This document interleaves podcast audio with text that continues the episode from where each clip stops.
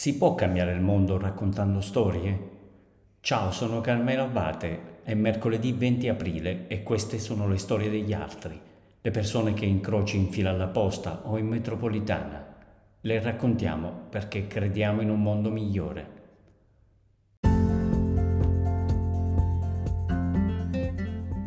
Questa è la storia di Nicole. Vive a Bolzano, ha sei anni, sta giocando con gli amici. D'improvviso gambe e braccia fanno malissimo. Nicole piange disperata mentre la infilano in macchina e la portano di corsa in ospedale. Il medico alza le spalle. Sono normali dolori della crescita. Coraggio, bambina, non c'è bisogno di fare tutte queste storie. Nicole stringe i pugni. No che non è normale. E questa volta è lo psicologo a dire la sua. Vuoi attirare l'attenzione perché i tuoi genitori si stanno separando? Nicole non riesce a credere alle sue orecchie. Spesso la mia disabilità non è visibile agli occhi delle persone e di conseguenza ho sempre subito dei pregiudizi da parte delle persone che magari un giorno mi vedevano in sedia a rotelle ed il giorno dopo senza. Ingoia rabbia, lacrime, sopporta il dolore in silenzio. Gli anni passano, Nicole entra ed esce dagli ospedali, fa esami, test, prende ogni tipo di farmaco, ma gira che ti rigira, torna sempre allo stesso punto. Signorina, lei non ha nulla, si sta immaginando tutto. Intanto a scuola fa un'assenza dietro l'altra, i professori scuotono la testa. Ormai sei grande, basta inventare scuse per non fare i compiti. Nicole non ha più lacrime, ride molla gli studi, si tappa in casa, non parla con nessuno, si sente sola, gli anni intanto scorrono grigi. È il 2017. Nicole esce a fare due passi, dopo pochi metri cade a terra e grida dal dolore. Aiuto, le mie gambe! I medici sono increduli, si è fratturata entrambe le tibie. Il tutto però senza capire che la sedia a rotelle è un ausilio utile, non solo alle persone che non possono camminare. Nicole è pronta ad attaccare chiunque le dia della pazza. Un dottore si avvicina, la guarda dritto negli occhi. Non sei sola, raccontami tutto, voglio sapere per filo e per segno come ti senti. Nicole cerca nel suo sguardo la consueta diffidenza, lo scherno, ma per la prima volta nella vita trova sincero interesse e tanta dolcezza. A quel punto piange, butta fuori anni di rabbia e di frustrazione. Questo discorso lo riassumo spesso in una frase che sarebbe se non puoi vederla non significa che non c'è. Dopo qualche mese riceve una telefonata. Signorina, ho studiato il suo caso, faccia questi esami. È il 2018. Nicole stringe tra le mani la sua diagnosi. Chiama il medico, non sa come ringraziarlo. Non sono matta, ho soltanto una malattia rara. C'è poco da stare allegri, eppure si sente la ragazza più felice del mondo. Oggi Nicola ha 24 anni, si è diplomata, ha trovato un uomo pronto a passare la vita al suo fianco, punta la laurea, il matrimonio, non si pone limiti, ha ritrovato la fiducia nei medici e nella vita. Si può cambiare il mondo raccontando storie?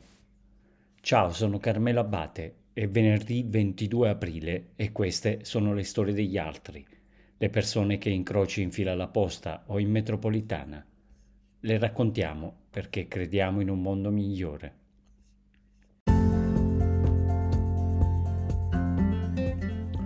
Questa è la storia di Stefania, vive a Carpi, in Emilia-Romagna. È una ragazza gentile, sorride sempre, si sforza in tutti i modi di compiacere gli altri. Sente il dovere di essere bella dentro, perché quando si guarda allo specchio vede solo una grassona. Stefania odia il suo corpo. Prova a mettersi a dieta, ma i genitori sono dei cuochi e in casa si parla di cibo ogni ora. Anche a scuola è un disastro. I ragazzi non se la filano, le battutacce non mancano mai. Stefania esce poco, legge tanto, si concede un unico lusso, le scarpe. Compra décolleté e sandali, tutte con tacco 12.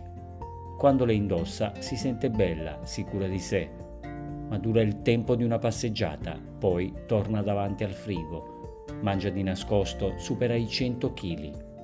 Odia il cibo, ma non riesce a farne a meno. Cresce, a 24 anni, vuole fare l'assistente di volo. Le risate la inseguono fino a casa.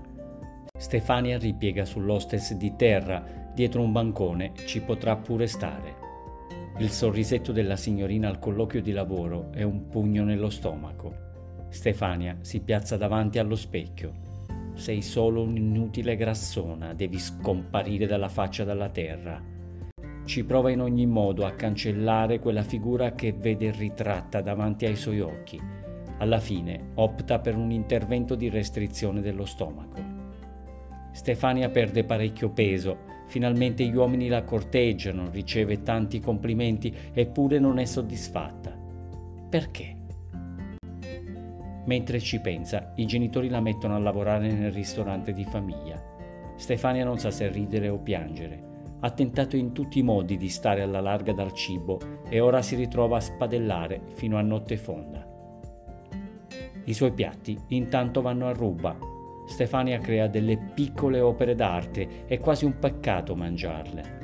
Recupera qualche chilo, compensa creando piatti stupendi e più sono belli, più lei si sente bella. Pazzesco, quella roba tanto odiata non è più un nemico, ma un mezzo per esprimere se stessa. Stefania torna davanti allo specchio, si guarda, sorride. Oggi ha 52 anni e sposata, ha due figli. Non ha ancora fatto pace con la forchetta, ma ha trovato il suo equilibrio. Mamma mia, le mie scarpe tacco 12, per me sono la copertina di Linus. Io le metto e mi sento più bella, però devo dire che a volte avrei voglia di togliermele per vedere il mondo così, guardare in alto, perché col tacco 12 sei costretto a guardare cosa pesti, dove cammini per non cadere. Ma avete visto come sono belle le hostess? Io volevo essere una di loro, bellissima, bella come loro, e viaggiare, viaggiare intorno al mondo, parlare le lingue che avevo studiato al liceo con tanta passione, avrei voluto essere una di loro.